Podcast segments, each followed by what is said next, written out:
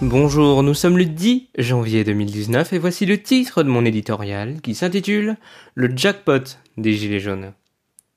Si l'on pensait avoir touché le fond, la cagnotte ouverte en faveur de l'ex-boxeur Christophe Détinger, qui a lâchement asséné de coups de gendarmes, dont un à terre, on se trompait. Certes, il y aura toujours les sempiternels négationnistes qui viendront nous dire que ce non-événement a simplement pour but de discréditer les manifestants. Or, lorsque tout un groupe soutient ouvertement la chaîne d'information RT France de Vladimir Poutine et menace à leur domicile des élus de la République en marche, ils se discréditent eux-mêmes. On apprenait hier qu'une cagnotte avait été ouverte pour que, je cite, Marlène Schiappa la ferme. Il est étrange de voir certains se disant sans pouvoir d'achat donner plus de cent mille euros à un boxeur qu'ils ne connaissent même pas et mille euros contre une ministre.